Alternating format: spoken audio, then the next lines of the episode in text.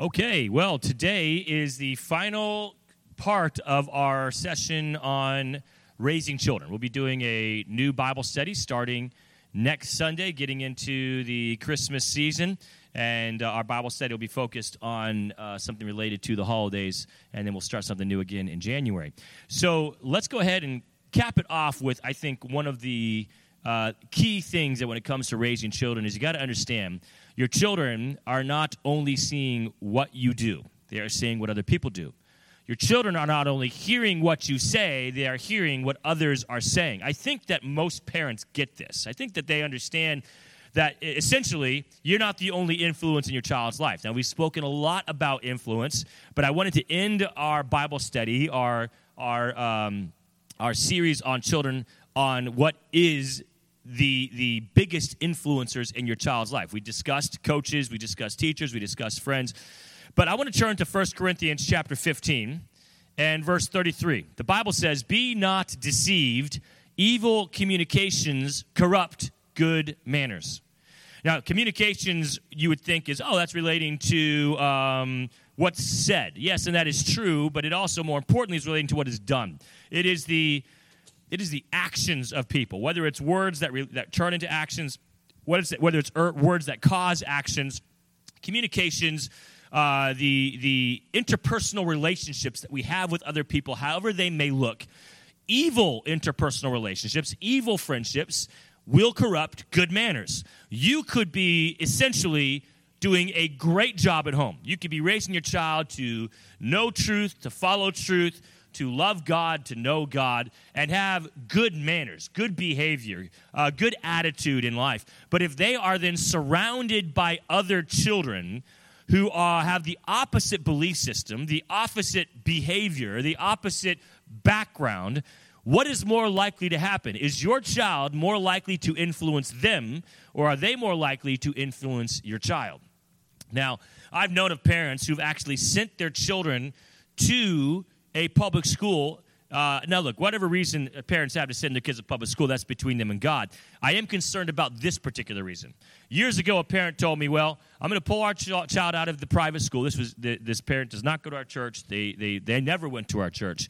But they said, We're going to pull our child out of MCA and put them in public school because we think our daughter can be a missionary to the public school students there. Now, that at any level concerns me. At any level, a child below 18 being given the role of missionary in a hostile environment, um, I don't see that in Scripture. I believe adults are to be the missionaries. I believe children are to be trained, not be missionaries during their training. But to make it worse, this child was in, I believe, fifth grade going into middle school, if my memory serves correctly. We're not even talking an 18 year old. We're not even talking a 14 year old. This child was like 11 years old, 10 or 11 years old, going into what is the most chaotic time of a student's life, and that is the years of sixth grade through eighth grade, middle school. It doesn't get much worse when it comes to chaos and misbehavior and figuring out what you believe and who you are than middle school. And so this, this young lady went to public school. Uh, never came back to our school, but I do know the story ended where the parents pulled her out after one year. And she went back to uh, a private school at another, another, another location, which I think goes to show you that they probably realized this didn't work out the way they thought it would work out. You know, you may think that's a rare view, though. How many parents really have that view? You know, a lot more than you'd be you'd probably guess. I've had a lot of adults tell me, oh, my child is a missionary to their baseball team. My child is a missionary to their public school. My child is a missionary to you name it. And I think if I was to try to guess at what's going on, I think that a lot of parents are coming up with a justification for the choice they already were going to make, anyways. They weren't putting their child in school literally so that my child will be a missionary and when they're when they're 20 they'll go on the mission field. That's not what they were doing. Because you know, every parent that I've seen that has done this and has said this, their kids don't become missionaries. They don't send their kids even to, to um, Christian colleges. Their, their kids go on to universities and get a secular job. I'm not saying anything wrong with that. I'm just saying if they really believed their child was going to be a missionary, then there would have been efforts to continue that and to see them on the mission field as adults. I've never once seen that happen. So all I can believe is they've already made the decision for whatever reason. Um, Christian school is too expensive. Homeschool is too hard. uh, mom or dad can't stay home, whatever reasons. So public school they think is the only option. So they send their child to public school, and then they say, well, they're going to be a missionary because then everyone feels good about that. You know, we've prayed about it. God's leading us. The problem is there is a lot of influence in the public school. The problem is there's a lot of influence on some of these teams if the if the coaching staff, if the leadership is not solid on philosophy and keeping the behavior uh, contained. I heard a story. This is fairly recently of a parent who pulled their child off a baseball team because the coach was the one swearing and belittling the kids. It was the kids as well, but the coaching staff is now doing this. Parents, I know that raising children is hard. I know that raising children is expensive. And we don't necessarily want to add more expense on what, to, uh, what is already an expensive endeavor, raising a child. But God warns us in 1 Corinthians 15 of the issues of allowing, especially children who are easily influenced, easily swayed, the issues of evil relationships. Uh, the good manners that we've trained, the good behavior that we've trained, will also be corrupt. And then that child whom we love dearly, that child whom we say we would give anything for and do anything for, we actually don't really believe that because we weren't willing to make sacrifices to make sure that the child was surrounded by people who loved God, loved truth, and loved that child. We wanted the child to sacrifice for us. We talked about that months ago as well. Someone in the family will have to sacrifice. Whenever you have people together, someone has to sacrifice. And too many parents are asking too many children to make the sacrifice, go to public school, make the sacrifice, take the hit, be a missionary, get through it, don't listen to your peers. Don't listen to the teachers. Like, then what are you doing sending your ch- child there? If they're not supposed to listen to the teachers and follow the teacher's influence, if they're not supposed to listen to the kids and follow the kids' influence, then why are they there? If you can't walk into a public school classroom and say, what the teacher is saying is good for my child to hear. What the teacher believes is good for to be given to my child. And the behavior of the students is good to be given to my child. Then you need to really second guess where wh- why you are sending your child to this place. Same thing with sports teams. Same, te- same thing with uh, babysitting. Same thing with family members. Sending your child to stay with grandparents, aunts, or uncles. The influence is real. We will say, well, my child will be influenced by me more than anyone else. You're, you can't be confident that's going to happen. You can hope that might happen, and although it is possible to happen, you can't be guaranteed. Here's another mistake a lot of parents make they think that because their firstborn was strong willed, their firstborn was um, very unmovable, unshakable in their faith, in their belief system. And they think, man, I'm a good parent. I, I raised a strong, Bible believing, Christ honoring child who uh, can't be swayed. They made it through public school. Well, I'm going to send the rest of my two or three kids to public school. Here's the thing not all your kids are the same. And it's more likely that your firstborn, if that is how it worked out, was just naturally that way. You didn't actually parent them that way. Your firstborn, or maybe your secondborn, whatever it might have been, that particular child cannot be used as a standard of your parenting. You have to look at that child in its own entity, in its own separate identity. Is this child really strong because I'm a great parent? Or is this child really strong because this child's really strong? And is it right for me to treat the other siblings who lack the inner strength, will they survive in the environment that my firstborn survived just because of the personality of my firstborn? And you know, there are some times where families, they think they've done such a great job because their firstborn is a prodigy. Their firstborn is just naturally a lot of positive strengths. And you think, I'm a good parent. All the choices I make are great. And they, keep, they make the same choices with their other children who are not as the first and the other children suffer dearly. They lose the other children sometimes, lose them to the world, lose them to, uh, to sin. And so we as parents have got to understand not all children are the same, and uh, what may work for one child because of that child's strengths will not work for all children, and we cannot, we cannot measure our parenting by our best success. because oftentimes the best success is going to be successful no matter what you did. That's just how God created them. Nor should we measure our children, our, our parenting by our work, by, by, by, you might say, the weakest, It's got to be somewhere in the average there. somewhere of saying, ask yourself, what is it, what parenting cho- choices have you made that have impacted these children, and how have they survived, how have they thrived because of that? Now, there's another verse in the book of Proverbs, chapter 13, verse 20. The Bible tells us that a companion of fools will be destroyed. So, if you take the Bible seriously, we now have two verses, both giving us extreme warnings about what happens when we spend time with others who live in sin, rebellion, and foolishness. And by the way, neither of these verses are referring to children, they're referring to adults. How much worse is the impact and the influence when it's a child. If an adult can be swayed, and they can, it happens all the time, how much more is a child swayed? If an adult can be influenced, how much more can a child be influenced? You say, Pastor us adults, are they really that easily influenced? Look around you. Look at how the world has influenced the adults who used to believe strongly about truth and morality. Now say, well, maybe, you know, maybe it is subjective. Maybe it is you know, truth and morality is kind of based off of what the person feels and, and what they want. I know adults personally who used to be dogmatic in their belief about what was right or wrong regarding morality and now are very, very wishy washy on that. Very um, shallow in their belief system. What changed? Well, they were influenced.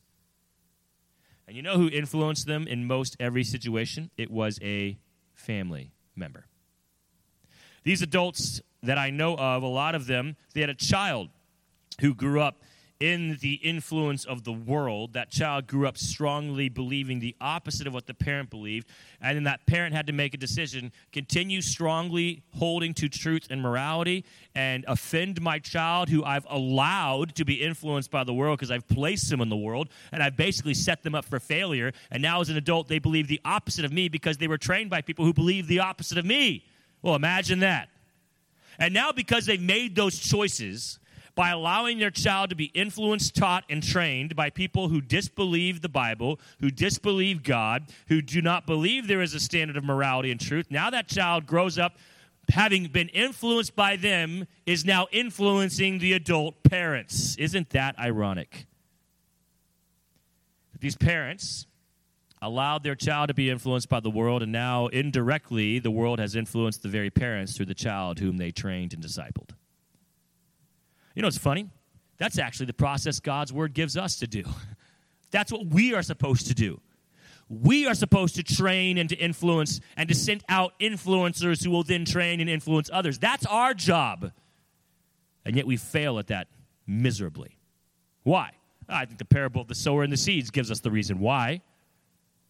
One reason those who are unsaved fail to even embrace truth at all. I believe for the church, though, it's the two middle reasons. I believe it is the cares of this world and the hardships of this world. One of the seeds did not come to fruition because, uh, although it did grow, it didn't grow fruit. Why? Because there, it got choked out by the thorns around it. It was planted in a place that was not conducive to its success.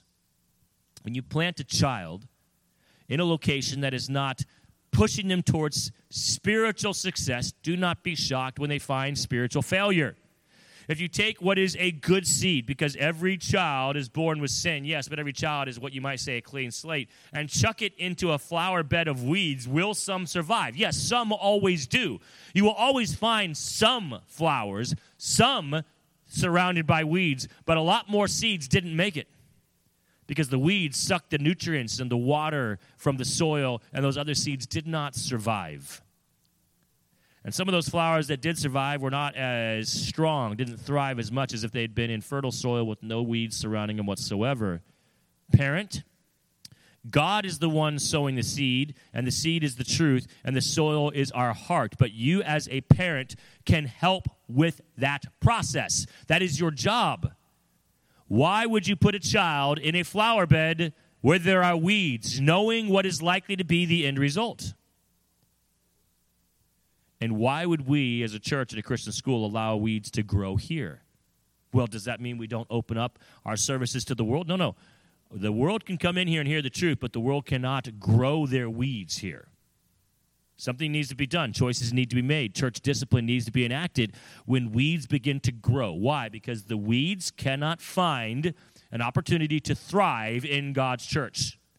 The weeds need to be reborn into fruitful plants. That is what the church's job is do, to do. Not to let weeds thrive, but to redirect weeds towards flowers. And then the other reason these seeds did not grow was because the uh, ground was hard. And so, because it was so hard to serve God, they gave up and never brought fruit. Now, I believe there's different types of hardships emotional hardships, spiritual hardships, physical hardships. My suggestion is do not make it hard for a child to serve God. They, that hardship will come naturally when they become teenagers and adults. You want to give the child a taste of what it's like to serve God. Make it easy for them to serve God. As a teenager, make it accessible for them to serve God. And then as a teenager and adult, as they become adults, start training them for the hardships that inevitably will come so they do not give up. But if you are planting your child in hard ground, like I said, that one parent saying, My child's going to be a missionary in the public school, that's hard ground and it's thorny ground. It's hard and thorny. It's both. They got both things going against them. No wonder that child didn't survive in that scenario. But parents say, oh, the, well, God knows all. God will help the seed to thrive, except God gave us a parable to teach us wisdom. That there are outside forces that can impact a child. Evil communication corrupts good manners. A companion of fools will be destroyed. Will I trust God to take care of those problems? Well, God trusted you to eliminate those problems. You see, it sounds great. It sounds really Christian like. It sounds like you're a righteous individual when you just say, I'm going to trust God with my children. I'm going to do what I think is best, and they're, they're in the hands of God. And God's like, What are you talking about? I gave them, to, I put them in your hands. Yeah, you do what's right, trust me with the results, but don't trust me with the results when you do what's wrong. Don't trust me with their life when you give them to the world. Don't trust me with their heart when you give their heart to be influenced by evil communication. You see, it sounds righteous when you don't understand the context. You don't understand truth. Anything can sound righteous when you just make it up. But righteous is not what sounds good, righteous is what is good. What is good, not by your standard, but by God's standard. Do you know the Word of God? Do you know what's right? And are you doing what's right by the child and children in your life? Then you can trust God with the results. Evil communication. Now, that's pretty intense. That's just not talking about someone who's a goofball. That's not talking about someone who's trying to figure out themselves, you know, what is life. That is someone who's intentionally, intentionally doing evil intentionally living in evil. If you ever find someone like that in a church setting who is a leader, something needs to be said and done. If you find someone like that intentionally living evil in church at all, leader or not, and allowed to continue unchecked, something needs to be done. You would expect so, right? Right. If you found someone like that in a Christian school intentionally living evil and they were a teacher, something needs to be done, right? Right. You found a student not trying to just figure out life, not one who makes mistakes, but intentionally living evil. And the school, the administration, is not addressing it with a plan of action, which eventually will lead to change or dismissal. Something needs to be done, right? Right. But then we just accept it on in other cases. And we say, well, it's not church, so you know, I accept that there are, are, students and leaders and coaches and teachers intentionally living evil. I accept that. And I will place my child there, but at least we know what we're putting them in. What are you thinking? Just because you know about it doesn't make it okay. It actually makes it worse, in my opinion. Now you're knowingly, willingly putting your child in, in evil communication when the Bible tells you it will corrupt them. Well, I don't. You know, I don't put my children in those places. Does your child have a phone? Well, the evil communication comes to them if it's unchecked, unlimited access. Does your child have a game system connected to the internet, unchecked, unlimited access to the world and the world to them? Evil communication. Look, what you as an adult can handle and what you as an adult can say no to. I mean, you're not a child. People should not have to uh, babysit you. But your children are children. Your teenagers are teenagers. Evil communication will corrupt them and you need to eliminate the evil communication from your child's life. And most definitely, do not put them under the authority of those who are living evil lives. Do not put them under the teaching and discipleship and mentorship of someone who is living an evil life. Companion of fools, that's a friendship. Did you know that you have full authority over who is and is not your child's friend? They don't like that. The friends don't like that. But you don't have to care what their friends like. You need to ask yourself what is right, not what do I feel is right, what is right. What is right for my child? What is best for my child? It's a hard thing, eliminating the friendships from our children. Sometimes it can't be done until you eliminate where those friends are coming from. It can't be done until you pull your child out of a program, possibly out of a school. You can talk to your child and say, stop hanging around them. You can tell your child they cannot come over to your house. You can do these things, and that may help to a degree, but then there are other ways for the child to be friends with them still, especially phones, if they go to the same school. Adults, parents, parenting is hard, but often not in the ways we think it is. We think parenting is hard because you've got to clean up after them, you got to feed them, you have to get them to the places that they need to go to learn and to thrive and to grow. And you think this is hard. Driving them around is hard. Feeding their little mouths is hard. That's the easy part. The hard part is making the hard choices that hurt your child emotionally. Why? Because you know what's right, they don't. You're doing what's right, they're not. So you're going to make the hard decision that will offend them and hurt them emotionally for their good, and they don't understand it. They don't see it. That's hard. And most parents aren't willing to do what is hard. And so most kids get to do whatever they want in those areas. And we're seeing the end result. We are seeing churches full of adult children who are 30 and they're still children. They act like children, they talk like children, they live like children, and their faith is as a child because they weren't raised, trained, and discipled. We see Christians who say they love God, but their life surely doesn't live it because Christ said, If you love me, keep my commandments. And I'm not seeing a whole lot of Christians out there liberally, passionately living for God by keeping his commandments. I see a lot of Christians, supposed calling themselves Christians. I can't know. I can, I can take them at their word for now, but a lot who are passionately worshiping God in what seems to be worship, passionately raising their hands, passionately going to church, but not necessarily passionately living out the truth of God's word because they don't necessarily believe the truth of God's word because of the influence they grew up with. So, what kind of influence are you? That's the first question to ask yourself. What do your children, what do the children in your life see in you? Not just hear, what do they see? Because what you say isn't nearly as important as what you do. But then it's not enough that you are influencing them.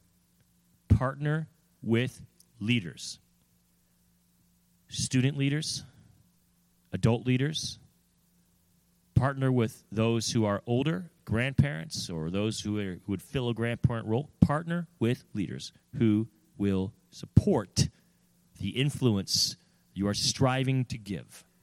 God's influence. Partner with them.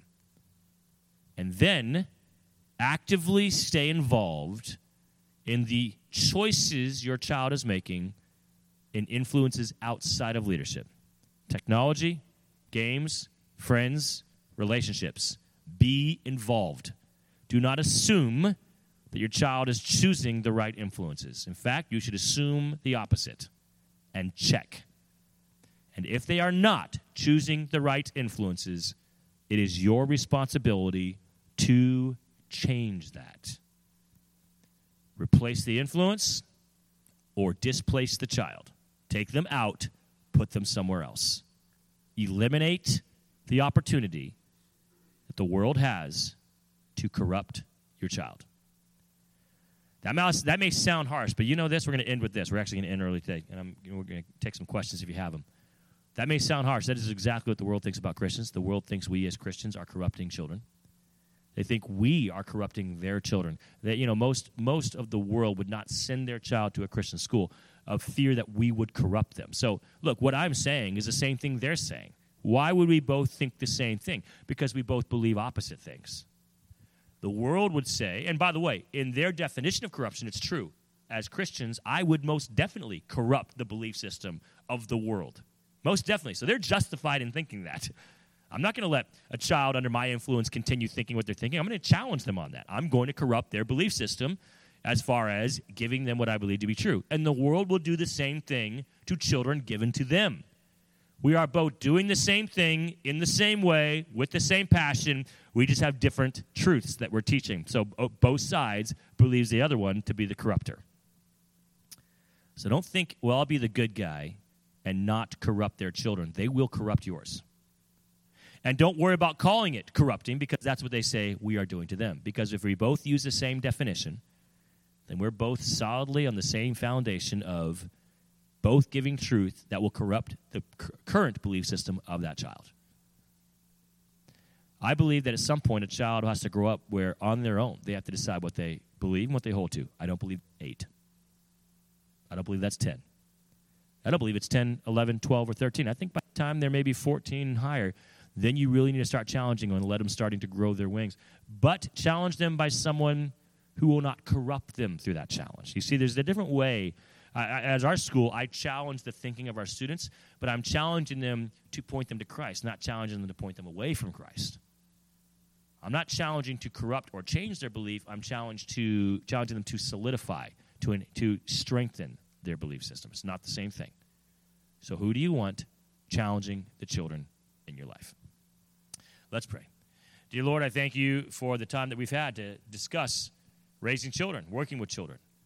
I pray that you would please give us wisdom as we continue training, discipling, mentoring children, whether our own or someone else's, that we would do right by these children, and that we would see a generation of children who grow up discipled and wanting to disciple others. In Jesus' name, amen.